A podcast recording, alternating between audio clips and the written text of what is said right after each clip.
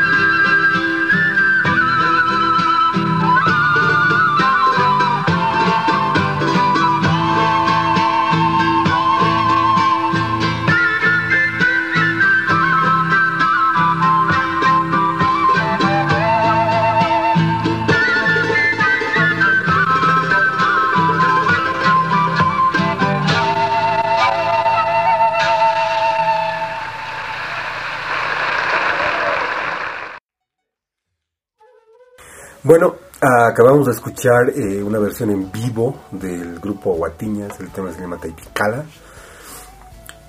A ver, los Awatiñas en vivo, ¿los has visto alguna vez en vivo?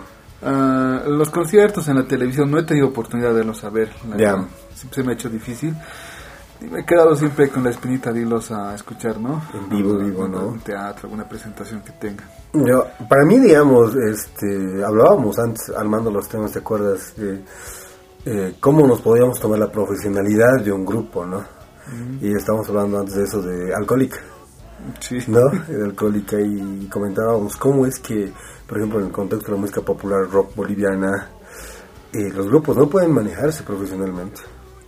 En ese sentido, te comentaba yo que los grupos folclóricos han tomado, ¿no?, la delantera en ese sentido, porque se manejaban profesionalmente, ¿no?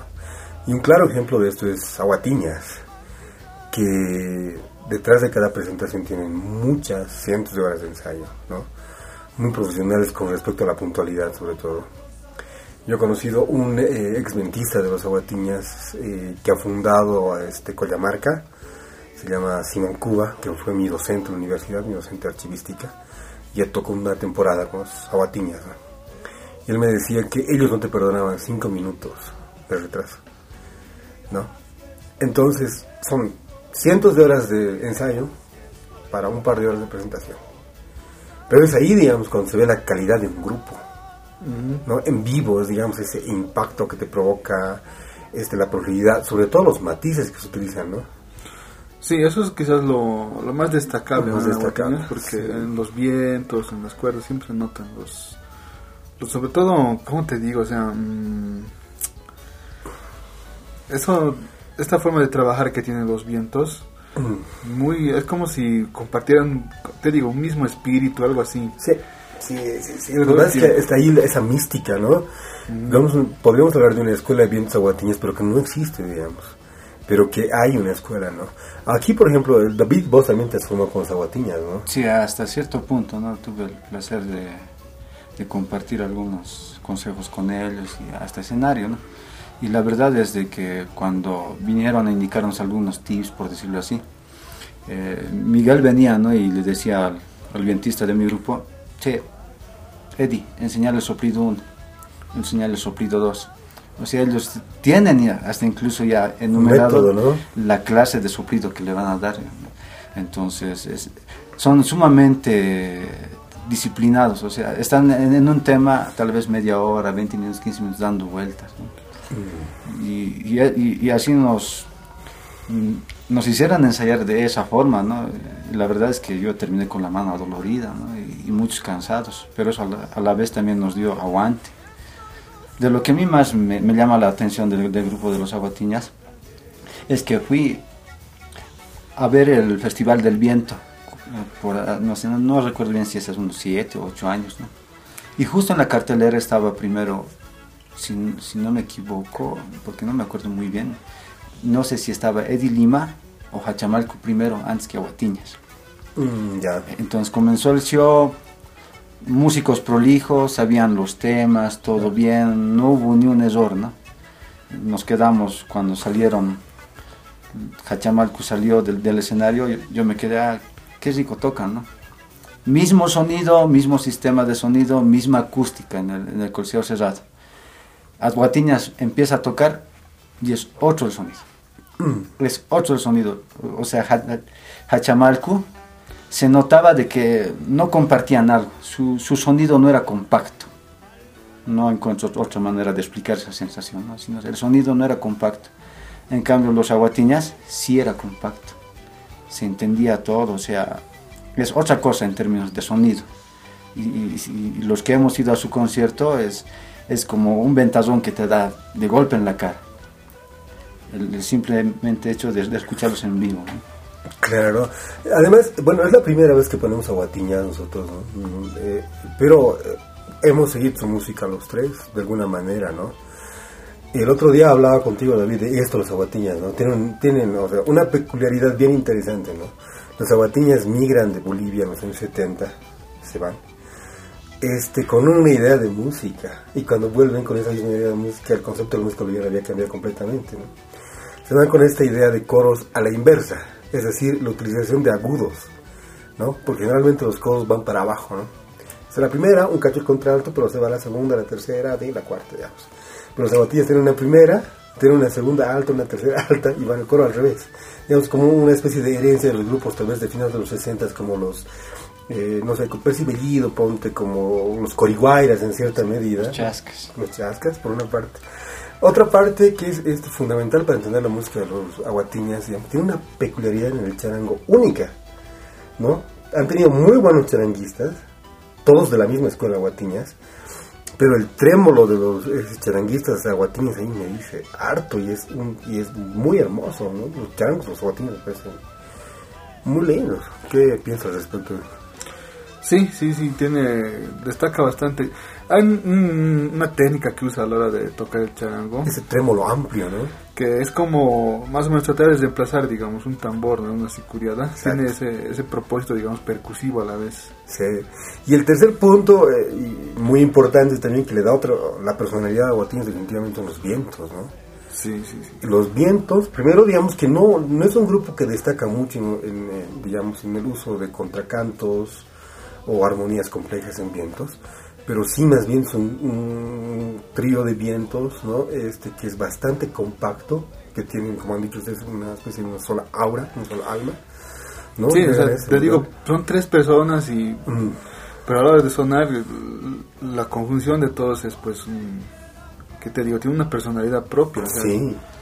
Claro, y hay algo también interesante, ¿no? Tocan tres, pero no siempre son los tres, los que van rotando. Ah, eso también. Y por otra parte, todos son vientistas, todos son charanguistas buenos. Sí. Y una cosa importante a destacar, digamos, a mí, de los vientos, de los Awatiñas, es la dulzura de sus melodías. O sea, yo no he visto un grupo que toque esas melodías que hacen los Awatiñas con composiciones propias, esa dulzura, esa conexión tierra, quena, o sea, yo lo he visto, no me he topado con un grupo así. Entonces se ve que detrás de este grupo, y primero que mucho talento, ¿no? Tienen una personalidad propia, por una parte, y por otra parte, mucha profesionalidad. Por eso que las presentaciones de los Awatiñas en vivo son de lo mejor que hay. Desde antes, ¿no? Porque hay por ahí en YouTube un video que está de la BBC. Ya. Donde se los ve, pues, a las Awatiñas en su etapa muy inicial, tocando el tema de Gilata. Ya por los 80s, tal vez. Sí, por los 80s. Muy destacable desde esa época. ¿No? Sí, es que se han tomado esto de la música, primero en serio, y lo han asumido desde el principio como una profesión, ¿no? Claro. A lo que hay que dedicarle tiempo, ¿no? Y los Awatiñas es, en estos, digamos, un grupo muy recomendable, ¿no? Claro. A mí el mismo Miguel me decía eso, ¿no? Porque yo cuando iba a ensayar, iba de mi trabajo y llegaba tarde. A ver, explícanos, ¿quién es Miguel? Para la gente que no conoce. Miguel Condes, el que toca y ves las quenas, o está tocando el ronroco. Es el más alto de los Awatiñas. Y es los dos hermanos fundaron, ¿no? Mario y Miguel Condes. Claro. Entonces, podría decir que es el más alto, ¿no? En constitución física, pero... O sea, yo cuando llegaba tarde, yo le decía, es que mi trabajo, y no puedo. Un día vino y me agarró y me dijo, tienes que dejar uno. O te dedicas a la música o dedícate a trabajar. Entonces, yo pienso que ese consejo que me dio, ellos han tomado su decisión desde muy jóvenes, ¿no? Se han metido de cabeza a la música, no les importaba nada más que eso, ¿no? Y es por eso también que están en ese nivel de profesionalismo. Claro, la tocada en vivo de las Awatiñas, pues, la muestra clara, ¿no? Claro.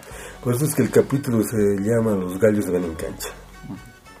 Pasaremos a otro grupo y otro temita, pues. A ver, continuamos, vamos a escuchar este tema de Luzmila Carpio, que forma parte de la banda sonora de Abuela Grillo, de ese cortometraje animado que se hizo hace unos años. Ya. Escuchemos Chhilchi Parita. Perfecto.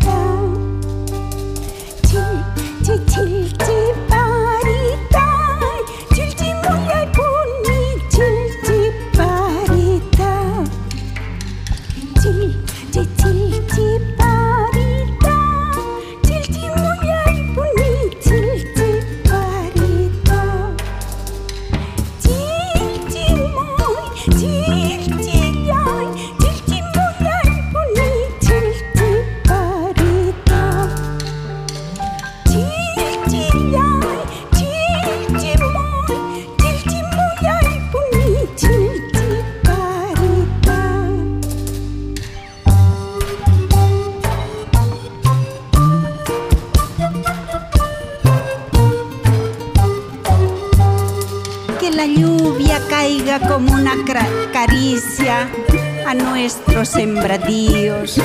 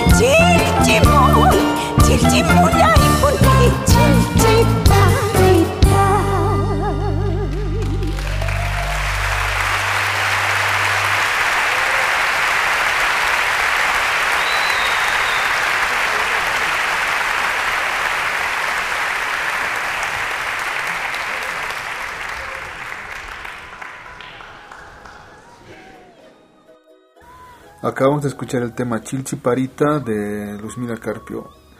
Este es un concierto que lo pueden encontrar en YouTube, en el canal Encuentro, donde vamos a encontrar también temas que ha presentado en, creo que su último, penúltimo concierto aquí, el de Oratorio Andino-Amazónico, al que fuimos también a escucharla, ¿no?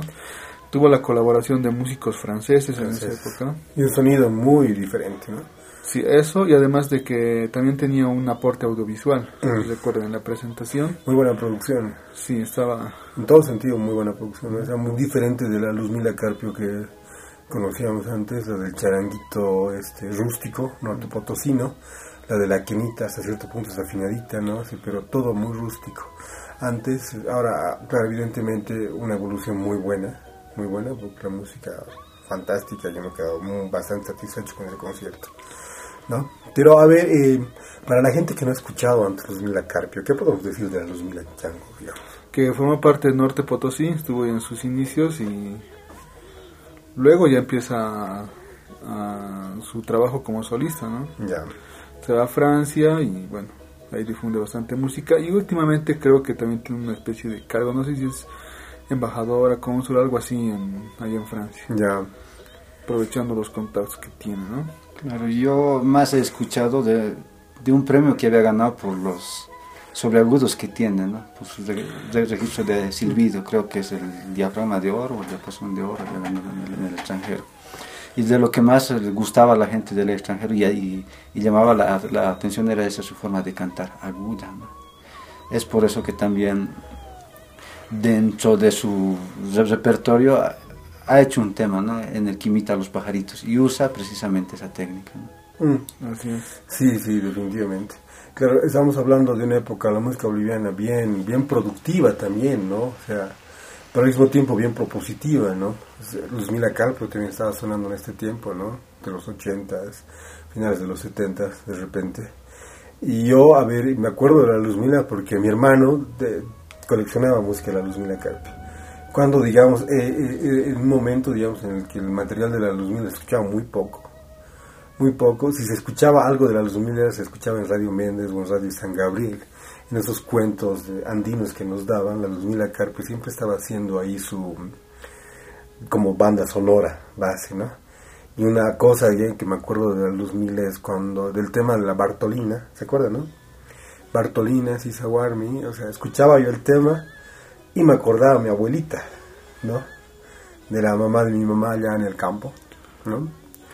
Entonces, es eso, ¿no? La Luzmila es un tiempo también, una forma particular de hacer música, ¿no? Uh-huh.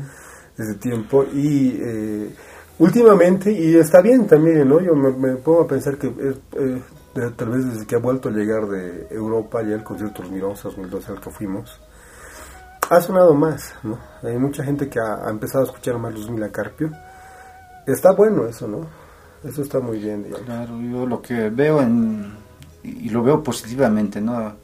De Luzmila Carpio es de que muchos músicos antiguos se encierran en un estilo de música. Claro. O sea, dicen esto lo nuestro y esto se toca de esta manera, no, claro. No puede ser de otra manera, ¿no?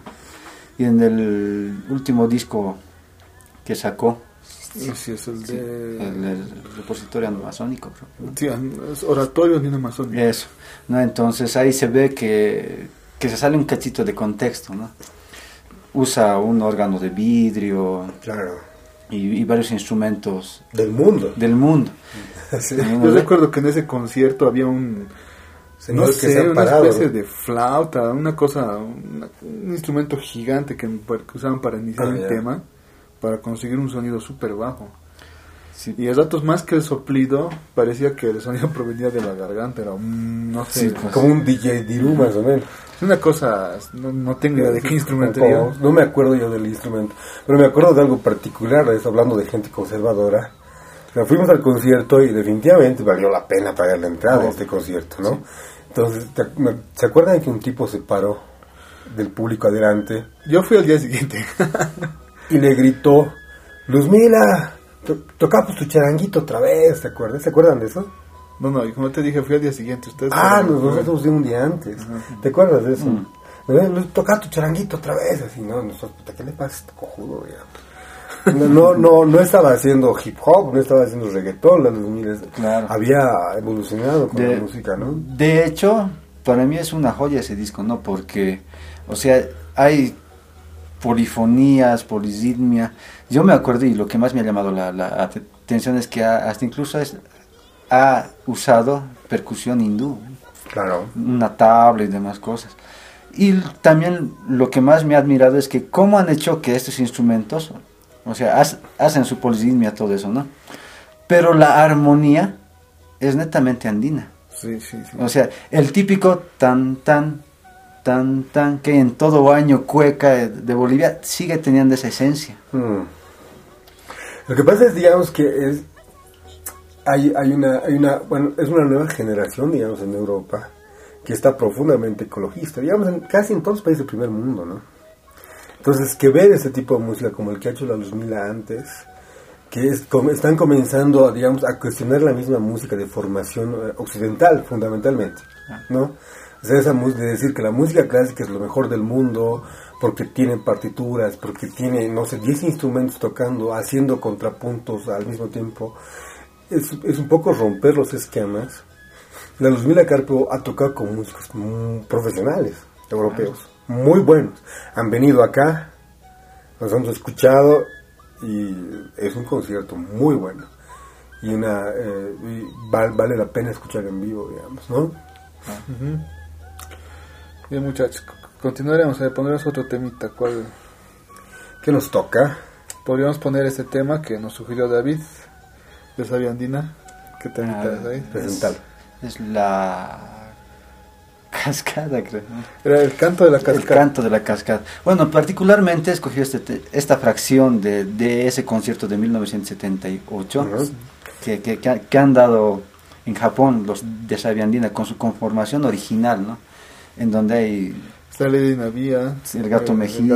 El Gato Mejía. Está solo el Oscar Castro. Sí. Y solo está Rafael. No, está el Gerardo. Gerardo, Rafael sí, todavía sí, no está. Sí, sí, pero no está solo. ¿Quién está en la guitarra de esa época? Gerardo. Es el único guitarrista que tiene ahí. Sabia Andina, ¿no? A mí particularmente me transporta a mi niñez, ¿no? Porque yo escuché desde pequeño Savia Andina y es por eso que me hice músico, ¿no? ¿Savia Andina? Sí. Mira vos. Uno de los primeros grupos que he escuchado y con el cual me he enamorado del charango es precisamente ese fragmento del concierto, porque Dinavia toca copajira, después toca algo clásico y va conjuncionando un montón de cosas. Probablemente el Dinavía es el primero que hace el rondo, la turca, ¿no? Que se ha vuelto como un fetiche para los charanguistas después. Bueno, ¿no? El primer disco de Savia Andina data del 72, 73, y precisamente de lo me parece que hay un rock. Sí, puede ser, pero estamos por el 70. Sí, en los 70. Sí. De lo que a mí me llama la atención de ese disco en particular es que tienes una fusión bien extraña para la época, una fusión entre rock, o sea, es bien extraño. Y el sonido mismo del disco es extraño, pese a que es del 70, en algunos temas lleva bajo eléctrico. Eso es muy interesante. Vamos a escuchar entonces, era el canto de la cascada. El canto de la cascada de Savia Andina.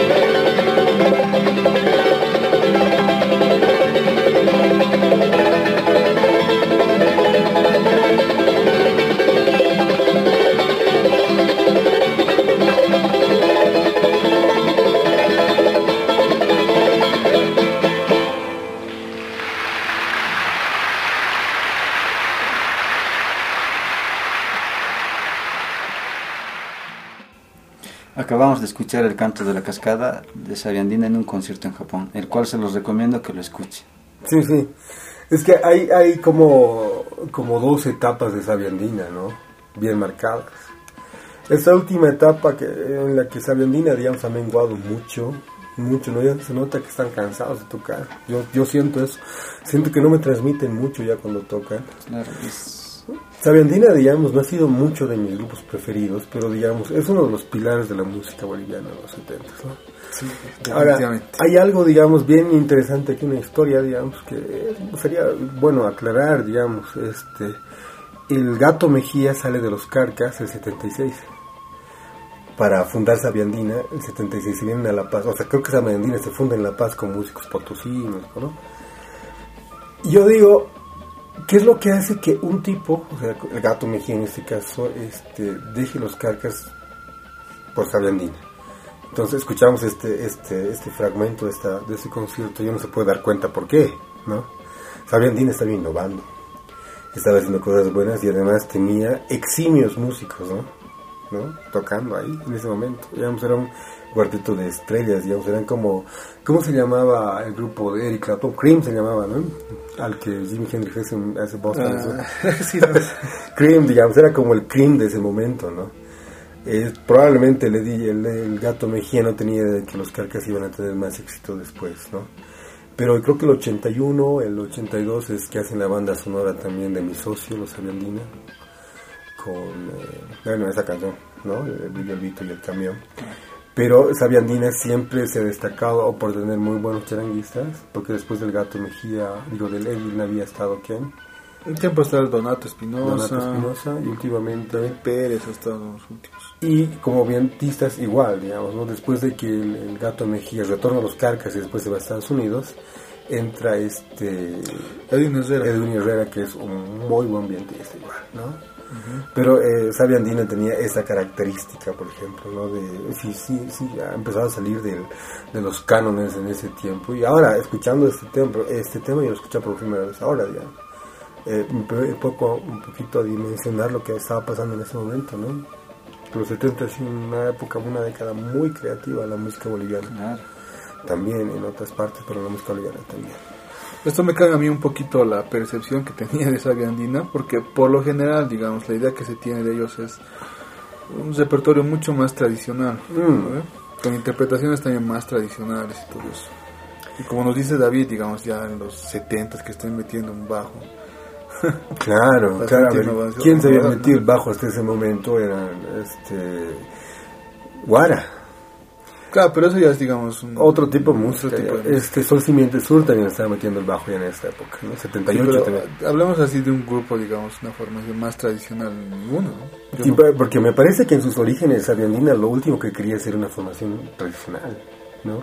Me parece que se va convirtiendo en una formación tradicional. Sí, creo que la idea que al final se logra tener de Savia Andina es esa, ¿no? Un grupo más tradicional. Porque al principio, digamos, se nota que no. Yo hasta donde más recuerdo, tal vez estoy equivocado, creo que Dinavia y junto con Gerardo hacían rock. Claro. Entonces hacían rock.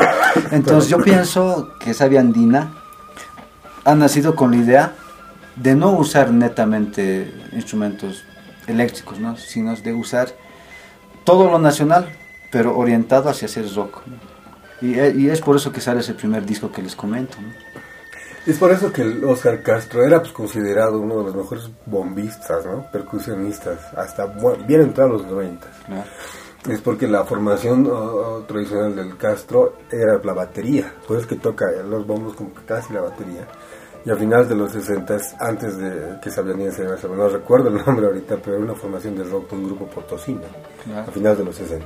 Esta misma formación, digamos que el alma de esta formación hace Savia Andina a mediados de los 70, ¿no? Claro, pero lo interesante aquí es, ¿no?, de que podrían haber hecho como Guara, ¿no? Tratar de meter una guitarra eléctrica, una batería y todo eso, y tratar de fusionar de esa manera, ¿no? Pero ellos no. Sus conocimientos de escalas, ritmos, todo eso, lo han llevado a los instrumentos nativos, ¿no? Claro, entonces. Sí, es muy bueno, digamos. Entonces hay que escuchar Savia Andina de esta época, ¿no? Sus presentaciones en vivo también. Esta presentación está muy buena. Ahora vamos a otro tema. Sí, vamos a escuchar este tema del Grupo Aymara, ya, que lleva por nombre Ayahuasca. Perfecto.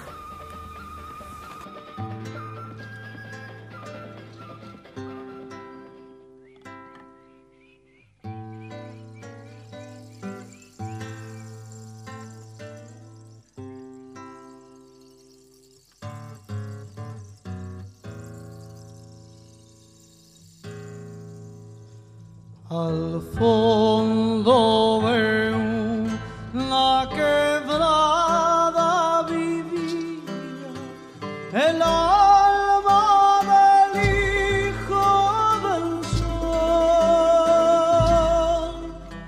Al fondo veo la quebrada vivía el alma.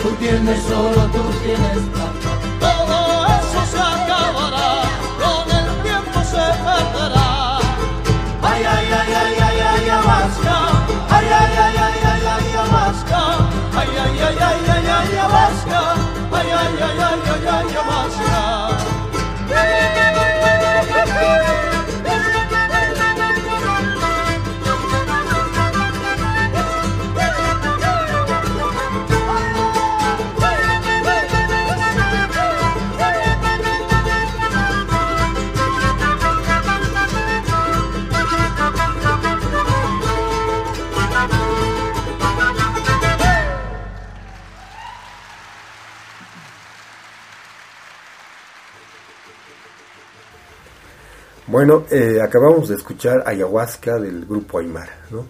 Cuando el vocalista era Juan Carlos Arana. Sí, nuestro ya difunto Juan Carlos Arana, del que comentamos, ¿no? En un podcast ya pasado, los invitamos a escuchar. Sí, el de los mejores vocalistas de la música boliviana, desde nuestra perspectiva, obviamente, que murió por una liposucción. Uh-huh. Qué jodido. Sí, y recordar también que Aymara tiene varios discos en vivo, ¿no? El que acabamos de escuchar particularmente es uno que se hizo y se editó a la vez en Japón, ya, donde igual tiene una buena selección de temas y contamos pues con la voz de Juan Carlos Arana. Sí, Qué jodido, ¿no? Qué complicado. Aymara, digamos, como punta de lanza, ¿no?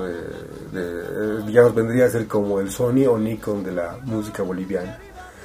Han abierto el mercado en Europa y en Japón, ¿no? Con una música bien sentida fundamentalmente. Tal vez no podemos hablar mucho de ellos técnicamente, pero con una música muy sentida, digamos, en ese tiempo, ¿no? Es un grupo de culto para muchos músicos que yo conozco también. Sí, Aymara. Pero, a ver, yéndonos al tema de lo técnico, yo creo que tampoco tenían la intención de subirlo ahí, digamos, sino que trataban de llevarlo, conservarlo, digamos, lo más intacto posible, sí, la experiencia de la música boliviana y particularmente de la del altiplano. Sí, sí, o sea, claro, la intención no era esa, digamos, ¿no? Pero muy sentida su música, digamos, ¿no? A mí me parece que en cierta medida precursores del ecologismo, de la música New Age mismo, digamos, como los aymaras, ¿no? De repente hasta Rupa, y digamos, es un momento bien particular esta década de los 70s, cuando la cultura occidental ve para la India, o ve para América Latina, o ve para África, para poder encontrar un poco de su identidad, ¿no? Entonces, muy buen disco, muy buena presentación, y Aymara un grupo muy recomendable. Sí, hay que destacar estas. Hay otras también, otras presentaciones que pusimos, donde están, por ejemplo, el tema Pandinita, también está La Vidita de San Lorenzo, que ya pusimos. Claro. Y destaca mucho, sobre todo la interpretación que tiene Juan Carlos, esa presencia de su voz, ¿no? Claro, pero digamos, por una parte está Juan Carlos Arana, pero la otra parte del grupo Aymara son los sicus, ¿no? Te das cuenta de esa parte rústica, ¿no? Intencional, que en realidad vendría a ser como la personalidad misma del grupo Aymara, ¿no? Sí, así es. Claro.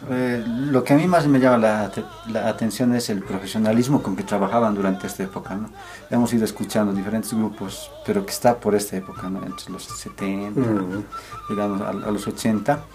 Si lo escuchamos de corrido todo, va a sonar casi parecido, casi, ¿no? Por el sonido, por la forma en cómo armaban los grupos, ¿no? Yo me refiero a eso, ¿no? Entonces, esta época para mí ha sido la mejor, porque realmente se mataban ensayando, y al escuchar nos damos cuenta de que no la pelan ni una, no hay ni una error, ¿no? Claro, hay mucho trabajo detrás, ¿no? Claro. Pero a mí me gustan, los 70 me gustan mucho por lo propositivo, ¿me entiendes? Es algo que no se ha vuelto a dar más en la música boliviana, ¿no? No la vi propuesta como la de los 70. Sí. Porque casi hemos recorrido probablemente los grupos más importantes de los años 70, ¿no? Y siempre volvemos casi al mismo punto, ¿no? O sea, este grupo se fundó en los 70. Este otro grupo se fundó en los 70s. En los 70s estaban haciendo sus primeras armas. En los 70s está, por ejemplo, Sur Simiente Sur. Está Senda Nueva, como he dicho una vez. Está Guara. Está Savia Andina haciendo algo diferente, ¿no? Savia Andina de los 70. No es lo mismo que Savia Andina de los 90s. Y menos la Savia Andina de ahora, ¿no? Ha sido una época muy productiva, muy creativa, ¿no? Tal vez el tiempo le estaba demandando también. ¿Cómo sería ser joven en los años 70? O sea, lo que no vamos a poder saber, digamos. Ahora, para salir de la época, ¿qué temita nos vamos a escuchar? A ver, bueno, alejémonos un poquito, escuchemos algo más contemporáneo. Vamos a escuchar a Manuel Monroicha Zarreta, el Papirri. Ya. Tenemos el tema En Aypuy. En Aypuy, el Papirri. Vamos.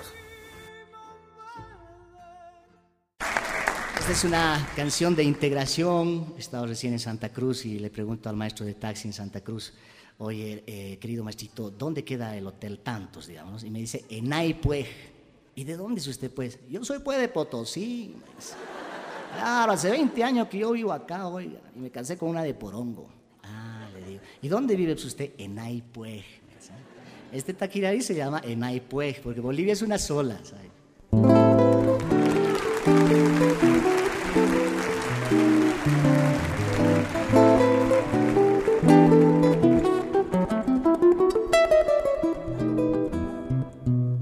Él nació en Tembladerani, a Malilimani le dicen con él. Tiene la fuerza de la Aymara, 5 de la mañana tomando café. Trabajando desde niño, vende en el puestito de mamá Inés. Abre sucursal en el oriente, el calor no miente, puede más la fe.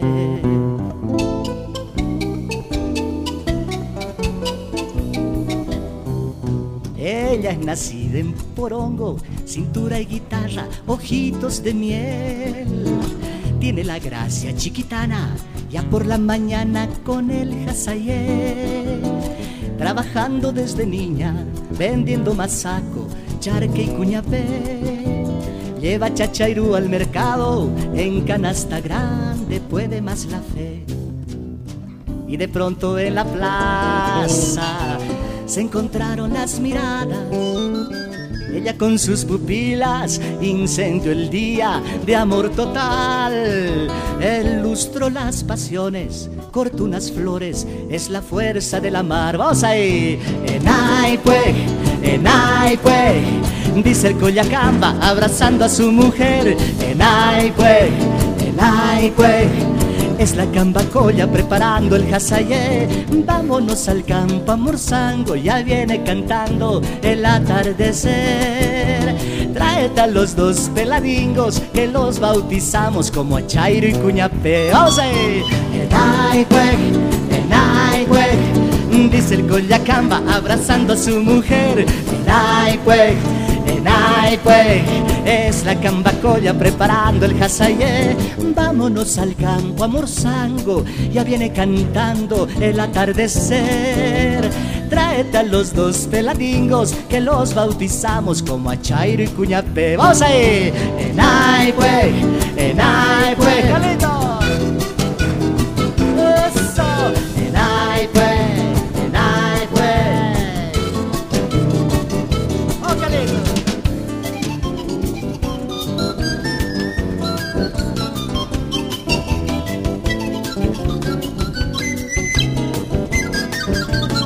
Vamos a cantar ahí. En Aypuy, en Aypuy,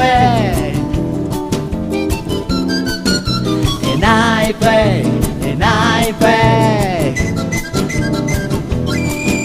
Vámonos al campo a Morsango, ya viene cantando el atardecer.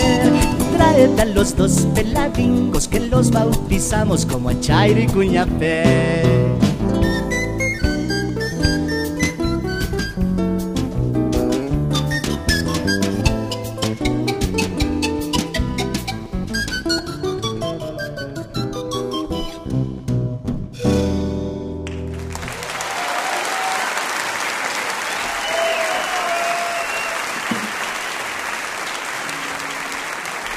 ¡Viva Bolivia!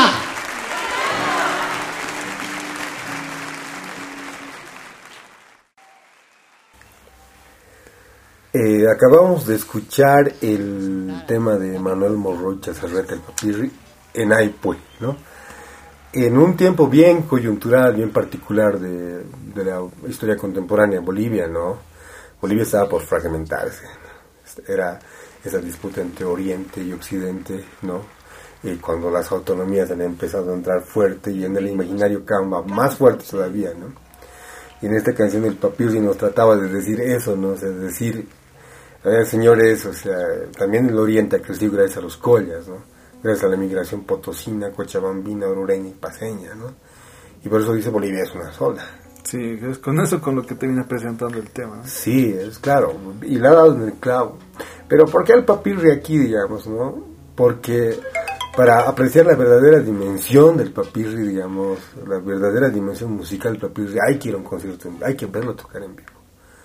Y el Papirri en vivo es otra cosa, ¿no?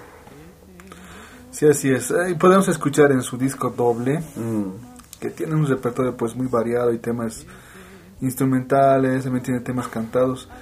Temas donde está con todo su grupo, digamos, ¿no? Con todo su big band. Y suena bastante bien, muy completo. Temas también donde son él, su guitarra y de la misma forma, digamos, no baja la calidad. No baja la calidad, ¿no? Porque como guitarrista es uno de los mejores o tal vez el mejor que hay, ¿no? O sea, te puede tocar, es muy versátil, muchos géneros musicales, todos muy bien. Sí, o sea, ese nivel que te digo que maneja no es algo que baje, digamos. No. Es una constante en los conciertos. Toca con los mejores músicos también, ¿no? O sea, los mejores músicos van y tocan con él. Los mejores bateristas. Ha tocado con el Segada un tiempo, ha tocado con el Guzmán como baterista un tiempo también. con el Edwin Mendoza ha tocado, ¿no? Ha tocado con el Álvaro Montenegro, y se ha dado el gusto de meterlo al Carlos Ponce para que improvisen los dos en un tema también, ¿no? Sí, porque también las composiciones, digamos, son como para los incluir dos, precisamente músicos de ese nivel, ¿no? De ese nivel, o sea, ha tocado, toca con el Saúl Callejas, ha tocado con el Donato Espinosa. Y en alguna entrevista que le hicimos con un amigo, el Álvaro Montenegro, alguna vez, el Álvaro comentaba de la profesionalidad de Papirri, ¿no? Es un tipo muy quisquilloso, dice, de ensayar, o sea, muy profesional también, ¿no? Ahí se ve el grado de profesionalidad. Y la música, o sea, y los resultados son las presentaciones en vivo, ¿no? Entonces, nosotros sabemos ahorrarnos para ir a conciertos, ¿no? Planear un mes antes para ir a un concierto y ver y disfrutar el asunto. Porque sabemos que la presentación en vivo de un grupo es otra cosa, ¿no? Siempre es mejor que un disco.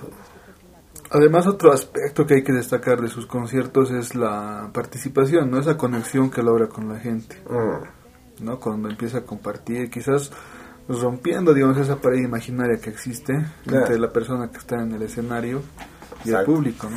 Ese protocolo, ¿no? Eso es lo rico del Papirri, tanto en su música, en sus letras, en su forma de ser, rompe esa, ¿no? Ese protocolo, ¿no? De buenas noches, distinguido público, ¿no? Sí, a veces eso es muy rígido, ¿no? En las presentaciones. Y tú como público, digamos, te limitas solamente a aplaudir a datos. Nosotros, digamos, como una sociedad más, como la sociedad paceña, que somos bien tímidos, ¿no?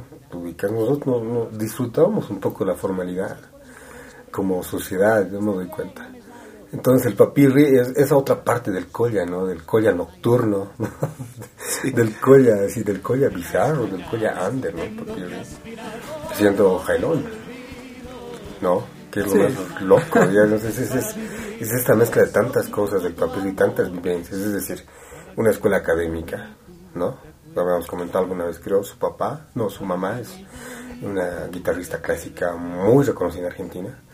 El abuelo del Papirri es el padre del folclore argentino, lo mencionamos también alguna vez. Entonces, además el Papirri crece en La Paz, en Sopocachi.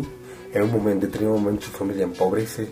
Entonces, recorre diferentes, ¿no? Diferentes situaciones. Y el resultado de todas sus vivencias son su música, ¿no? Sí, sobre todo es muy vivencial. Vivencial, sí, claro. Prácticamente es un repaso de su vida, ¿no? Es como una... Sí. Pero, digamos, te ubicas que hay el otro Papirri de los 80s y los 90s que trata un cacho, no sé, que no lo noto muy sincero, por ejemplo. Sí, hay temas como Señora Gorda, que creo entran más en la sátira, tal vez, a ratos, ¿no? Sí. Sobre algunos personajes que tiene la ciudad. Como que no termina de encontrarse, ¿no? Termina de encontrarse un poco después, de un poquito más grande, y se da cuenta, digamos, que lo mejor para su música es el ser sincero, digamos. Y por de repente transmite ese nivel ahora, ¿no? Sí, así es. ¿Algo más que quieran destacar? ¿Algo más del Papirri? Bueno, a ver, ¿qué más? Yo también recuerdo por ahí temas, pero aunque nunca los he escuchado en vivo, así en los conciertos, como Hoy es Domingo. Sí, está, qué buen tema, ¿no? Que no hace mucho creo que se ha liberado en YouTube, ya solo puede ver. Claro. El Hoy es Domingo, digamos, que es uno de sus primeros temas, ¿no? De los primeros discos, pero que es bueno, ¿no? Que es bueno ese tema. Y yo me acuerdo del disco que me has pasado, Voz del Cara Conocida. No, ese es el disco que me ha gustado el Papirri. O sea, así me encuentro real con el Papirri, porque primero la madurez, ¿no? Segundo, puta, se está haciendo jazz y ahí en el fondo hay guaño, ¿cómo es posible, no? O esa saya que se hacía balada en determinado momento, ¿no? En ese disco, por ejemplo, el tema que más me gusta es el Pa' qué es decir, ¿no? Donde, puta, no sé, pues te habla de Ligimani, te habla de Sorbe el griego, te habla de Astor Piazzolla, te habla de Chico Buarque. Puta, se nota que el tipo ha leído mucho. Qué increíble el Papirri, ¿no? Increíble. El Papirri para mí es una representación casi calcada de La Paz, ¿no? En La Paz podemos encontrar de todo, desde jailones hasta los más pobres, hasta locos en la bebida, todo. En La Paz, hasta donde sé, es donde vos vas a un antro en donde van puros rockeros, 3, 4 de la mañana están terminando bailando Mamita de Kalamarka. Claro, sí, efectivamente.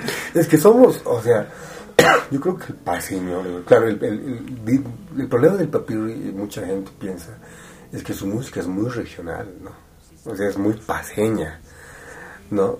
Pero es que lo que pasa es que el papirri también, digamos, representa a una ciudad que es sumamente emocional, muy emotiva, es la ciudad de La Paz. Es loca, es fría, ¿no? Es como su gente también. De repente la gente que llega por primera vez a La Paz choca con su gente, o sea, piensa que somos ásperos, ¿no? Pero ya te conoce un poquito más el colla, te ganas, digamos, el cariño del colla, te vas a dar cuenta, pues, que es gente que te va a dejar dormir en su cama, que es gente muy emotiva, muy leal, ¿no? Y el papirri es eso, nos representa también eso, ¿no? Pero por otra parte también está vagando, digamos, en algo que es completamente ajeno para nosotros, que es la alta, ¿no? La misma música académica que él tiene. Claro, pues por eso es lo más interesante, ¿no? O sea, como decías hace rato, ¿no? El jazz y lo clásico es para gente de un buen estatus social, ¿no? Para poder estudiarla, ¿no? Claro, lo que pasa es que ha sido también, ¿no? O sea, no hasta hace mucho tiempo, ¿no? Digamos que en los 90, 80, ¿quiénes te podían escuchar jazz? ¿Quiénes tenían acceso a eso, no? ¿Cómo podías tener acceso a eso? Por una parte, el internet ha hecho democráticas las cosas. Claro, pero antes... Por otra parte, la sociedad también ha ido cambiando, digamos. Hay que escuchar el jazz como un género más. Es un género más, ¿no? No, a estas alturas, digamos, es un poco retrógrada decir qué música o qué ritmo es mejor que otros. Música del mundo, punto, ¿no? Claro. Pero pues, el papirri, una cosa que hay que destacar del jazz fundamentalmente es que hay que ser músico para hacer jazz, ¿no? Sí, hay que tener formación sobre todo. Sí, claro. Sí. Entonces yo me voy a ese hecho, ¿no? En que el papirri tiene formación, pero no ha podido desarraigarse de su vivienda y pum, esa es su música. Claro, el papirri es como si se encontrara, ¿no? Y cuando se encontrara y... A mí me parece que el momento del papirri en el que tuvo que verse realmente al espejo, reconocerse y quererse es cuando su música explota, ¿no? Y claro, hemos dicho alguna vez también, creo que se ha puesto de moda, ¿no? El papirri, y está bien que se ponga de moda. Sí, más allá del tema ese de las alacitas que todos los años, ¿no? Circula. Y del metafísica popular, digamos. Metafísica, sí. Pero creo que se lo asume como si fuera un comediante, ¿no? Sí, ese es el lado boludo de la gente, ¿no? O sea, te dicen riqueza por ahí tanta. Yo tenía mis encuentros con el papirri antes, ¿no? O sea, cuando escuchaba su música cuando era changuito, pues yo decía, ¿no? ¿Qué está haciendo este Jairo cantando esto? Tratando de hacerse el popular, porque así lo sentía. Pero bueno, después había que ver el bagaje, o más bien me he vuelto a encontrar con su música y está muy buena. Ahora cambiamos de tema. Pues vamos a escucharnos ya lo mencionamos, a Kalamarka con Mamita. Kalamarka, Mamita. Comentamos a la vuelta. Ah, ok.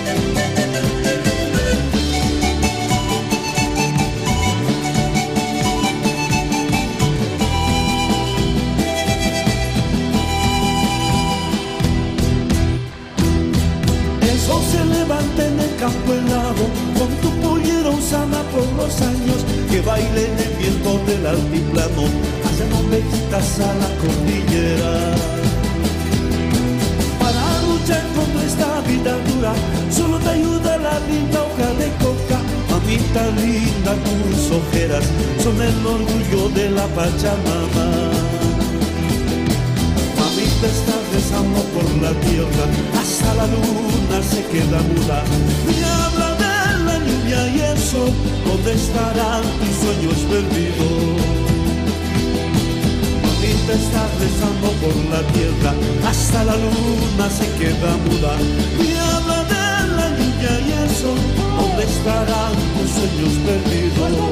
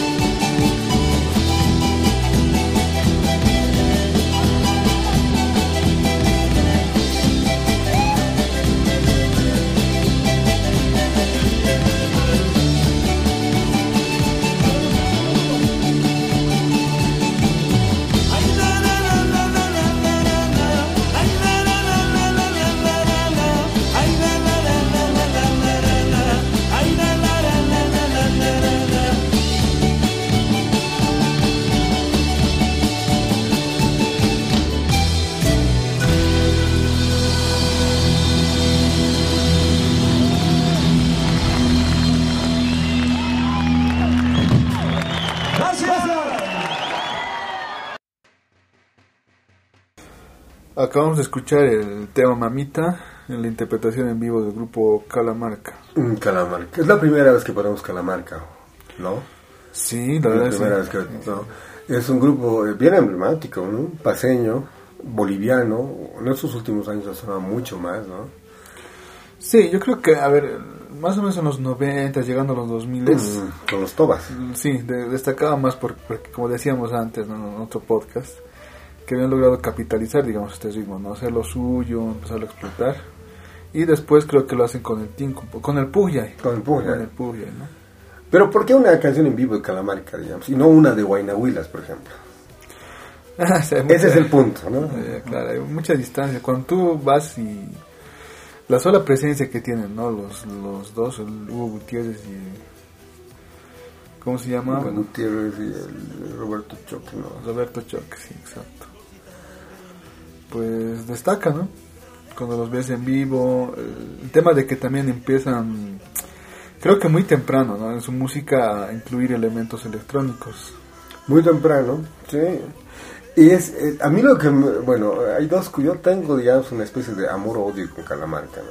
O sea, el sonido de Kalamarka me parece que es el mejor sonido que un grupo boliviano haya alcanzado, ¿no? Hay una profesionalidad ahí increíble y un trabajo de producción bien serio. Ahora, vamos a diferenciar sonido de su música, y desde un punto de vista personal, obviamente, ¿no? O sea... Detrás del sonido de Kalamarka hay muchos ingenieros de sonido, gente tomándose en serio esto. En la conformación musical de Kalamarka hay músicos profesionales, ¿no?, de otras formaciones, ¿no? O sea, rockeros, jazzistas, o sea, casi virtuosos haciendo música con Kalamarka. Todos girando en torno a Kalamarka y para Kalamarka, ¿no? ¿Entiendes? Ahora, en la parte de Kalamarka que a mí no me gusta, ¿no?, por ejemplo, son esas letras que están tratadas de meter a la fuerza en melodías. No sé si se han dado cuenta. Unas faltas de sintaxis bien jodidas, ¿no?, tremendas, casi forzadas, ¿no? La otra parte de Kalamarka que a mí no me gusta, digamos, es esta deslealtad. Yo he sentido esa deslealtad para con sus verdaderos músicos, con otros músicos, ¿no?, los de las primeras generaciones. ¿Me entienden? ¿Cómo se llama el vocalista de Ollantay? Ah, Rolando Lima, por ejemplo, que ha grabado los discos afinados de Kalamarka, o sea, vocalmente, digo, no instrumentalmente. Están en los 90, ¿no?, hasta los 90. Después comienza a cantar el Hugo Choque. De hecho, creo que este mamita que vamos a escuchar, la versión original sí la canta Rolando Lima, ¿no? Rolando Lima. Hay que recordar también que Rolando Lima, pues, es fundador y el principal compositor, digamos, el impulsor del grupo Ollantay. ¿No? ¿Podemos decir algo más de Kalamarka? Bueno, a mí personalmente, igual lo he escuchado de este chango, y es el primer grupo que tal vez trata de incursionar en esto de la New Age, ¿no?, de esa línea, al meter sintetizadores, algo orquestado y todo eso, ¿no? A mí personalmente igual me gustan más sus instrumentales. Sí. Sus instrumentales y los temas movidos en la parte instrumental, ¿no? Sí. Entonces, igual es un grupo que me gusta, pero no a morir, ¿no?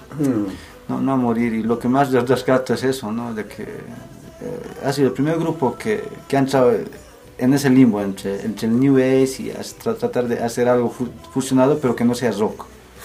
Algo que me estabas comentando hace un rato, me parece que es bueno que lo digas ahora, ¿no? Claro. Kalamarka y Alborada.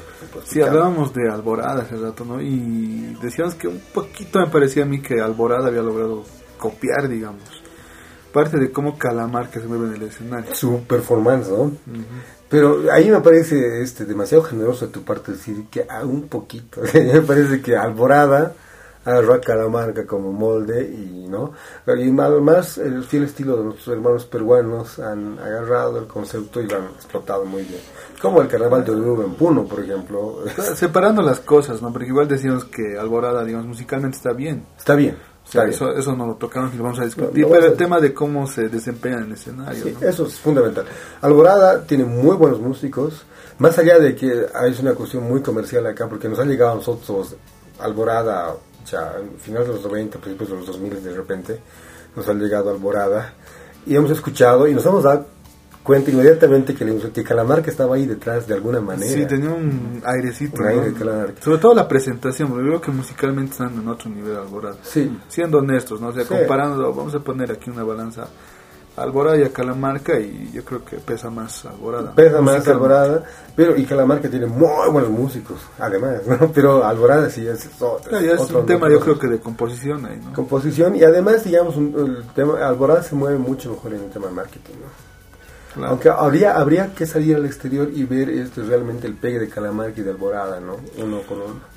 Habría que ver. Yo te puedo decir, por ejemplo, que en el norte argentino Kalamarka son como dioses en este momento, ¿no? Sí, ahorita creo que igual están bien rankeados, digamos, bien punteados allá en Ecuador. Claro.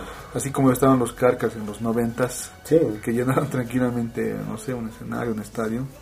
Ahora están haciendo igual Kalamarka, ¿no? Y lo que pasa es también que Kalamarka en cierta medida tomó una postura política en los últimos años, ¿no? Tal vez no muy directamente, pero digamos, Kalamarka y el gobierno tienen un pequeño romance, ¿no?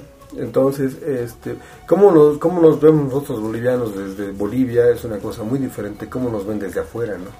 Entonces, afuera yo me he dado cuenta que, por ejemplo, en Argentina, la gente piensa que Bolivia está haciendo una revolución increíblemente grande y fuerte, ¿no? Las noticias que les llegan son esas, digamos, ¿no? Y la banda sonora de esta revolución es Kalamarka. Sí. Están ahí las huipalas, y es música que se puede escuchar, es digerible, es buena la música de Kalamarka, música, no la letra, para mí. Y sus presentaciones en vivo definitivamente valen mucho la pena. Sí, así como hablábamos hace rato, digamos, de la conexión que tiene el Papirri con el público, creo que Kalamarka también conecta, pero más por el repertorio, ¿no? Porque siempre vas a ver sobre todo cuando hacen estas presentaciones en el teatro al aire libre, siempre tienes gente bailando, digamos, siempre hay, ¿no? Claro, el volcán siempre sale también, ¿no? Claro, pero también yo creo que es una cuestión de generación, ¿no? O sea, yo de chango, en el colegio, ¿con qué bailábamos? Sí, con Kalamarka, sí, ¿no? O sea, como que ya nos hemos hecho mayores, ahora podemos ir a sus conciertos y bailar lo que me decía la profesora de educación física, claro, ¿no? Claro, hasta cierto punto. Igual los discos de Kalamarka, los discos de estudio de Kalamarka tienen un sonido hermoso, ¿no?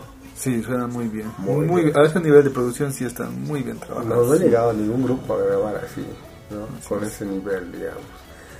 Y dicen que el Rodolfo Choque es pues la clave ahí, ¿no? Dicen que es el ingeniero de sonido de Kalamarka, y yo creo eso, la verdad. Ahora que hemos hablado del grupo Kalamarka, vamos a pasar a escuchar otro grupo, ¿no? Sí, escuchamos el tema Terruño de mis amores de Punto Nazca. Adentro.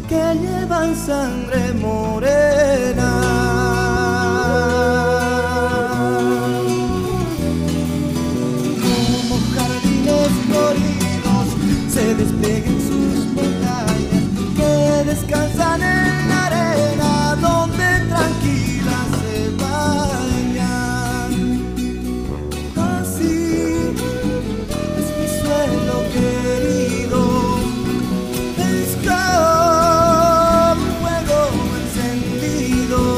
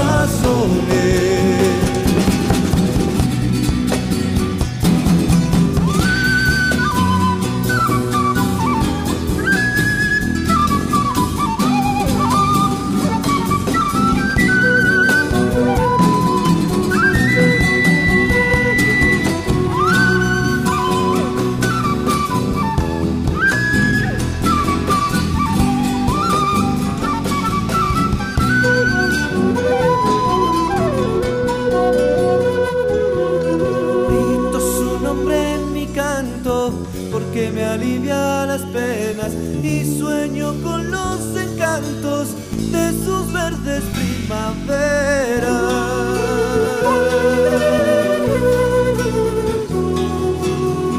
Fue el azul de este cielo, se formaron las fronteras. Yo no sé por qué lo hicieron, si es una sola esta América. Así es mi suelo querido, es como un fuego encendido. Te dueño de mis amores, que arden en los corazones. Te dueño de mis amores, que arden en los corazones. Te dueño de mis amores, que arden en los corazones. Te dueño de mis amores, que arden en los corazones.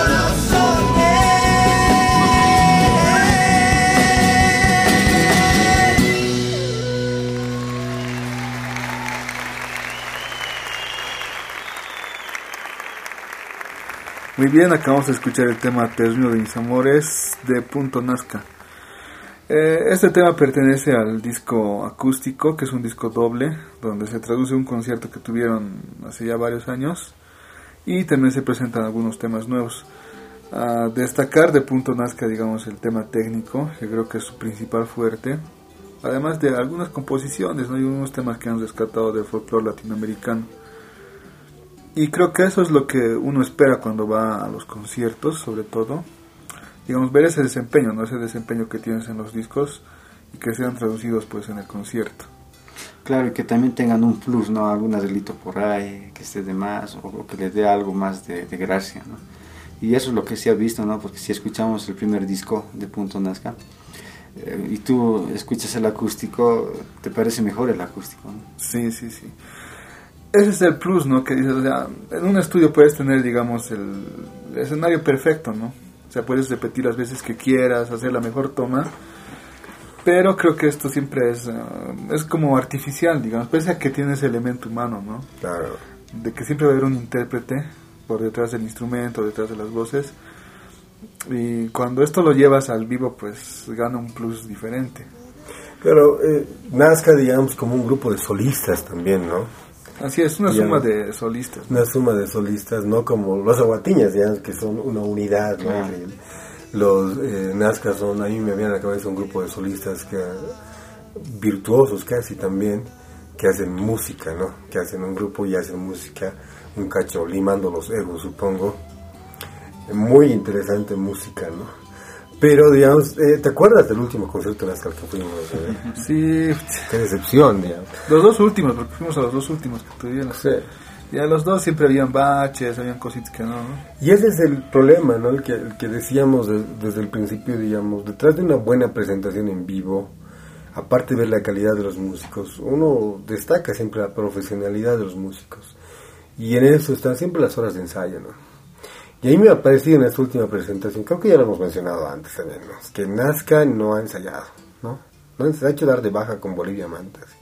Feo, ¿no? O sea, esa fue la penúltima, la última sí, ya fue, pero igual habían baches por ahí en la ejecución, ¿no? Sí, ese es un problema muy, muy, muy jodido, digamos. Pero hay que decir también que antes de esas presentaciones Nazca hacía unas presentaciones en vivo fabulosas, ¿no? Sí, está el de este disco, precisamente el disco acústico, el disco doble, y también hay una presentación en RTP, ya, donde no puedes oír esos baches, o sea, no hay fallas, están bien logrados los temas, ¿no? Claro, lamentablemente en este último tiempo así, parece que se han confiado mucho, porque ha ido mucha gente, salían al teatro esa vez, ¿te acuerdas? Sí, de hecho este último al que fuimos, lo estuve repasando hace unos días, porque, bueno, metí una grabadora por ahí. Ah, claro, siempre. Y coincidía con el concierto este que nos mencionaba David del Festival del Viento. Había sido el mismo día, y ahí mismo lo comentan Carlos Ponce Ya. Que estamos compitiendo ahorita con el Festival del Viento y todo eso, ¿no? Claro. Pero también Nazca... Y aún así, pues, logra convocar, porque estaba lleno, ¿no? Es que tiene un público leal, pues, Nazca. Se ha hecho un público leal desde los 90. Claro, es que también yo veo de que, a falta de algo novedoso durante estos últimos tiempos, en los 90, Nazca es la única respuesta que tenemos. Al final de los 90, sí. Algo novedoso, pero después, hasta ahora no hay otro grupo que...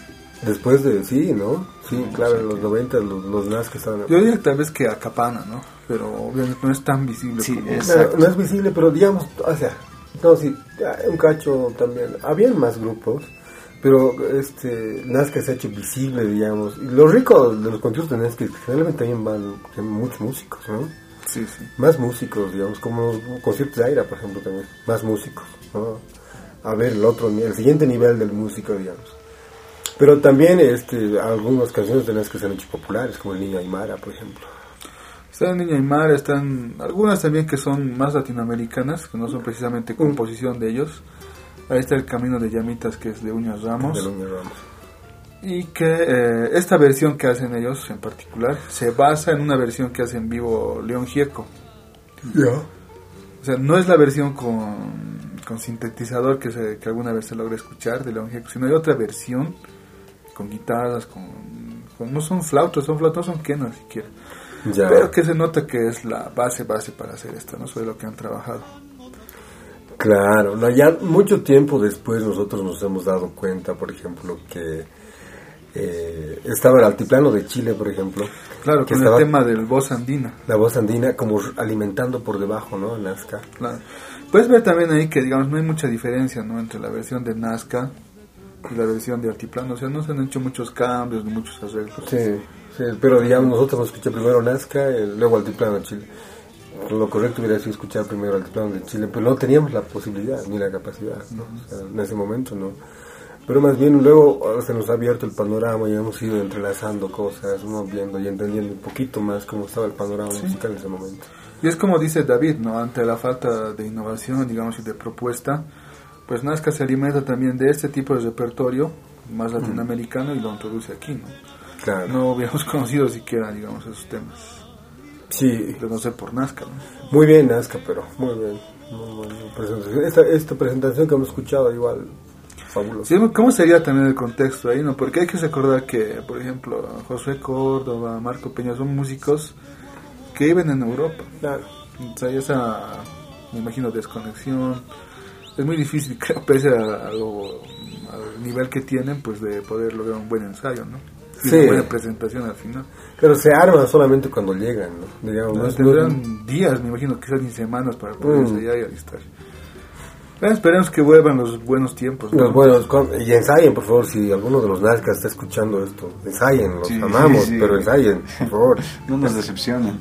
No nos van a decepcionar más, escucha, hay un niño al que le rompí la pierna y... Para inspirarlos. Dijo que tocarían bien. Yo mismo les rompí la pierna. Para inspirarlos. Ya pasemos a otro tema, a otro grupo. Es un tema muy clásico, ¿no? Claro. Composición de Ernesto Cabur. Hay 1000 versiones de este tema. Bueno, ¿qué podemos decir de este disco? Porque es un disco grabado en vivo, ¿no? No hemos sacado el audio de una presentación en vivo, sino que es un disco grabado en vivo. Esto es en Edimburgo, finales de los 80s. Es, digamos, ahí se puede ver una conformación bastante sólida de Rumillajta. Muy sólida. Sí, lo tenemos a Jorge Laura en charango, está Juan Carlos Cordero en la guitarra, Néstor Tintaya en zampoños quenas, en la quena está Adrián Villanueva y Puña, que se llamaba Miguel Ángel Puña también está. Miguel Ángel Puña.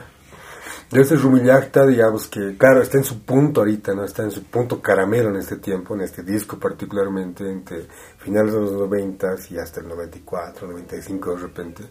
Cuando están paseando su música por escenarios muy importantes en Europa, en Japón, fundamentalmente en Europa.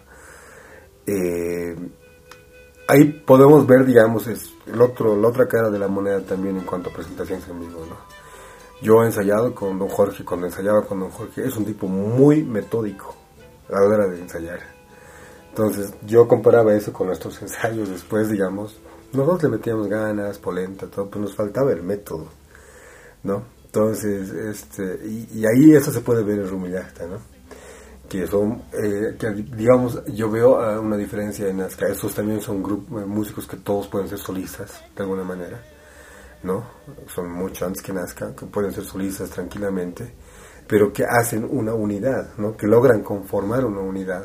Y por eso es que Rumillajta sonaba como lo que sonaba en ese momento, ¿no? Una cosita para destacar este disco es la variedad de temas, ¿no? Existen propuestas latinoamericanas, también tienes instrumentales, tienes un guaño igual por ahí, el caripuyo torcecita. Hay un guañito peruano también por ahí, creo. También tenemos un vals venezolano. Está volver a los distintos, es un repertorio muy variado. La Violeta Parra, ¿no? Claro, también estábamos saliendo de las dictaduras, entonces esa era la cosa, en América Latina en general, ¿no? Sí. Y dentro de este amplio repertorio, digamos, Rumillajta se mueve bastante bien. Creo que hay un tema mexicano más, pues el canto al trabajador. Canto al trabajador. Es un disco muy variado, entonces ahí puedes ver también cómo Rumillajta se adapta y logra, digamos, una excelente presentación, ¿no? Excelente presentación, muy bueno. ¿Qué podemos más decir de Rumillajta, David? No sé, para mí es... En cuanto a grupos en vivo, se puede decir que es casi la cúspide, si es que no es la cúspide, ¿no? Porque es bien, el trabajo es prolijo, ¿no? Y no solamente se quedan estancados en la música que habíamos escuchado anteriormente, sino es que empiezan a jugar con polifonías, sí. ¿No? O sea, ya empiezan a entrar en diferentes tipos de armonizaciones y todo eso, ¿no? Sí. Entonces, y eso se refleja, ¿no? O sea, como han grabado, lo tocan en vivo. Las tocas en vivo, sí. Entonces, sí. Lo que les faltaba eran voces, ¿no? O sea, ahí estaban bien estaba limitados. Haciendo el aguante Néstor Tintaya, ¿no? Néstor Tintaya estaba haciendo el aguante, claro. Han querido algún temita, justamente creo que en Volver a los 17, la Violeta Parra, han intentado hacer una especie de armonía vocal, que no está mal, pero obviamente no es su fuerte, ¿no? Yo digo, pucha, si hubieran sido capos cantando, ya, pues, ¿no? Claro, es que, bueno, yo lo escucho, ¿no? Y hay un par de temitas por ahí que he escuchado que tienen bonitos arreglos, ¿no? Sí. O sea, basándonos... Vocalmente, ¿no? En arreglos para voces son muy bien, buenos. Claro. Unos contracantos geniales, todo eso, ¿no? Pero tal vez en la calidad de voces es en donde no han tenido... Esa pegada, ¿no? O sea, sí, ese sí es su problema. Claro. ¿Te digas que no te parece que el timbre de Don Jorge es como el de Armando Manzanero en cierto momento? Sí. A mí es de su tamañito, ¿no? Parece, pero Armando Manzanero, pues. O sea, sí, pero... Pero Rumillajta, digamos, de mis grupos favoritos, si no el que más me gusta la música boliviana, ¿no? Probablemente uno de los que más he escuchado también, lo hemos escuchado todos en cierta medida, ¿no? Para mí es la cúspide está por ser, ¿no? Porque tranquilo, si hubiera tenido las voces, o sea, los timbres adecuados, hubiera hecho.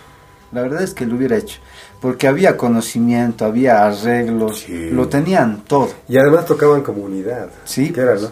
El problema es que esa mejor confirmación se ha fragmentado, ¿no? Ese es el problema para mí. Sí, lo lamentable también de esto es que no hay más registros en vivo, ¿no? No. Creo que hay un material audiovisual por ahí, de un concierto en la época del Taquiriasu ya. Y luego ya no, posteriormente no hay, ¿no? Porque cambia de conformación. Y ahora creo que están incluso con otros integrantes ya, tratando de un poquito reponer ese repertorio. Pero creo que en definitiva no es lo mismo, ¿no? Claro, es que lo que pasa es que un grupo como tal pierde la mística, sí, es que uno de sus integrantes sale. Sí. Entonces lograron una conformación tan linda, ¿no? Es el Néstor Tintaya, el Carlos Ponce, el Adrián Villanueva, ¿no? El Jorge Laura, el Juan Carlos Cordero. Solo cinco músicos haciendo cosas hermosas, ¿no? Claro, yo lo que veo es de que, es cierto, ¿no? Es una buena conformación de un grupo, para mí es igual a un sonido. O sea, el grupo se compacta y logra hacer un sonido, un sonido propio. Claro. ¿No? Entonces, cuando un grupo cambia de integrante, obviamente el sonido ya no va a ser el mismo. Sí. ¿No? Entonces, yo eso es de lo que veo, ¿no? O sea, para mí un buen grupo que suene en vivo tiene que haber eso, tiene que salir un sonido propio. Ya, a ver, vamos a hacer un ejercicio chiquito, ya, cada uno va a recomendar un disco de Rumillajta, ya. En tu caso, ¿qué recomendarías y por qué? Ya te dije que para mí siempre está entre Viracocha o Atahualpa, ¿no? Ya. Yo siempre opino eso. Algunas me decías que querías incluir al Taquiriasu, pero en lo personal creo que el Taquiriasu es un lado B. Del Atahualpa, ¿no? Entonces, en mi opinión, ya, a ver, yo les diría que escuchen Atahualpa, ¿no? Sí. ¿Vos, David? Urupampa. Urupampa es hermoso, sí. Igual, ¿no? Sí. Urupampa, ya, a ver, pucha, ya. A mí me gusta mucho, probablemente al que más afecto le tengo es al Atahualpa, ¿no? Pero creo que el Taquiriasu está bien bueno, el Taquiriasu, lo recomendaría para escuchar. Sí, ese, y ya, como una recomendación extra, escúchense también Viracocha. Sí, no, también el Pachacuti, que está bueno. Pachacuti, entonces, y después el Hoja de Coca, y el Sitio Festón. Mejor escuchen todo. Escuchen todo. Y saquen su mejor disco ustedes. Sí. A ver, bueno, somos la Huilpara Melómana. Hasta la siguiente entrega. Yo soy Juan. Yo soy David. Por aquí Edwin, y no se olviden buscarnos en Spotify, también estamos en iVoox. En Google Podcast, también tenemos presencia en Facebook, estamos ahí con nuestra página y van a encontrar material extra ahí. Ahora sí, vamos a escuchar un tema de Rumillajta, interpretado por Rumillajta, la composición es de Ernesto Cabur. Así es. Leño Verde. Gracias.